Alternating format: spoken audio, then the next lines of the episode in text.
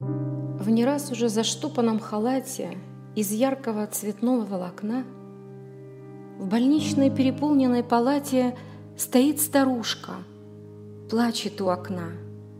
Ее уже никто не утешает, все знают о причине этих слез. Соседок по палате навещают, а ей лишь раз сынок халат принес.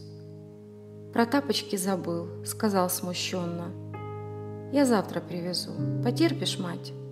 Конечно, потерплю. Я ж на перинке и в шерстяных носках могу лежать. Куда мне тут ходить? Простора мало, покушать санитарки принесут. Меня болезнь настолько измотала, что мне бы полежать и отдохнуть. Вздохнул сынок, отвел глаза в сторонку – Тут, понимаешь, дело есть к тебе. Все это очень путанно и тонко, но ты не думай плохо обо мне. Квартира у тебя стоит пустая, и мы с женой подумали о том, что ты-то там, то тут, одна, больная. Поправишься, к себе тебя возьмем. И внуки будут рады, ты же знаешь. Они души в тебе не чают, мать. Все решено. Ты к нам переезжаешь. Твою квартиру будем продавать. Достал бумаги, молвил без сомнения. Я все продумал. Мне доверься, мам. Как только мы увидим улучшение, отсюда сразу жить поедешь к нам. Что скажешь тут? Он сын ей, кровь родная, а внуки ради них и стоит жить. И подписала – не подозревая, как все на самом деле обстоит. Проходят дни, проходят и недели. Сынка все нет, и вряд ли он придет. Старушку тешили и жалели, но кто же и чего тут не поймет?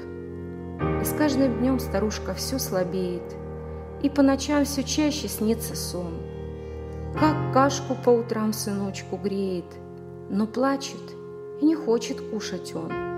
И первые шаги сынка малышки, и слово, что сказал он в первый раз, и первые царапины, и шишки, и детский сад, и школа, первый класс.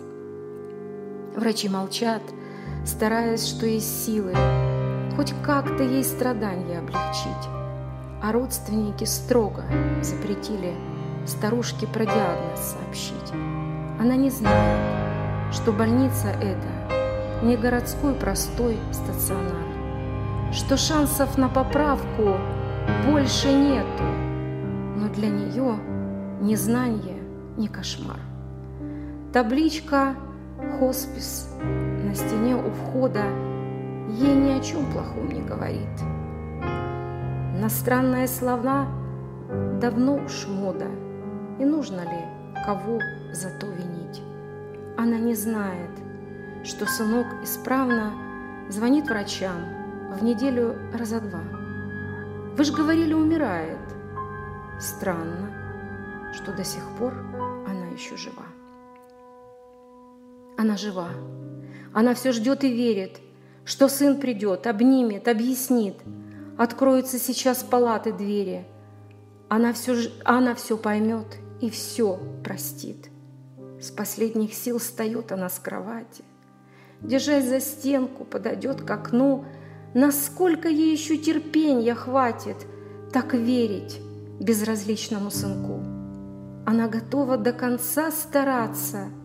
И сил, что нет, она должна найти. Вдруг он придет. Она должна дождаться. Придет. Но как он может не прийти? Стоит и плачет ждет от сына вести. На небо лишь посмотрит невзначай и теребит рукой нательный крестик. Мол, подожди, Господь, не забирай –